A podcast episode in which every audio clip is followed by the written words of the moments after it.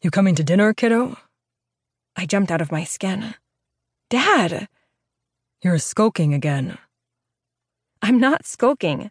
I was observing. You were checking out Cam's friend. I was. I thought to wiggle out of it, but what was the point? Oh, all right. I was checking out Damian. He's cute, but he looks. sad. Dad looked past me to where the guys were settling at the table, before brown eyes that I shared and looked back at me. Have you ever thought about following in your old man's footsteps? You have a knack for reading people.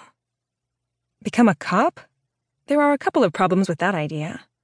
First, you know my feelings about running, so chasing down a suspect is not going to happen. And blue is not a good color on me. Dad chuckled. Come with me. I have something for you, he said. For me? Why? Why not? But it's not my birthday. So? He took me to his study and reached for the little chest he had on top of his bookcase a chest that was usually locked. He opened it and pulled out a small package. For me? Open it. My hands shook with excitement as I tore off the paper to discover an MP3 player. Oh my god! How did you know I wanted one of these? Dad gave me a look. You're asking this of the man taking the detective test next week. Good point. I threw my arms around him and hugged him hard. Thank you. He held me close for a few minutes, long enough that I said, Geez, Dad. He released me, but the look in his eyes had my next comment dying on my tongue. Dad? Edward, Thea, dinner is getting cold. We better hurry, or Mom will have us doing KP duty instead of Cam. I wondered what had brought on that look, but the moment had passed. Thank you for the music player. Maybe I'll surprise you with something else. We can make it our little thing, he said. Can I surprise you too? He pulled me close as we walked to the dining room. Absolutely. Dad took his place at the head of the table, and the only other open seat was the one next to Damian. Normally, I had an appetite that put Dad and Cam to shame, but not that night. Every part of my body felt on edge, like I was next in line for the roller coaster.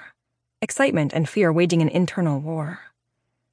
Damian was the same age as Cam and I, but even at 17, he was a big kid.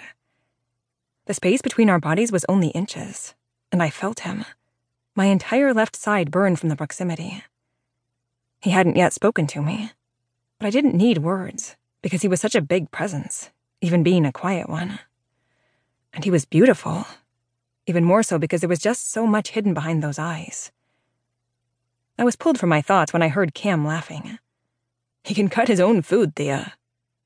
It was only then that I realized I had been cutting Damian's meatball. Mom had made her mega meatballs. They were the size of a cat's head. A quarter pound of her deliciously seasoned ground beef, and I was leaning over his plate cutting his like he was four.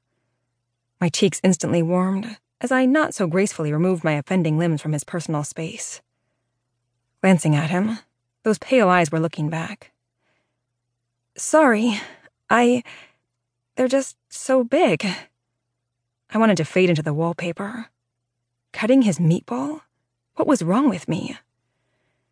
He didn't say anything, but his lips tilted up just slightly, and in response, my heart pounded so hard it should have cracked my ribs. His beautiful lips parted, and he spoke his first words to me. Thank you, Thea. Three words, and I was a goner. I didn't understand what I felt for this boy, nor did I appreciate the uniqueness of it at the time. But I did know that little smile and those three words was all it took for Damian Tate to claim a piece of me that I would never get back.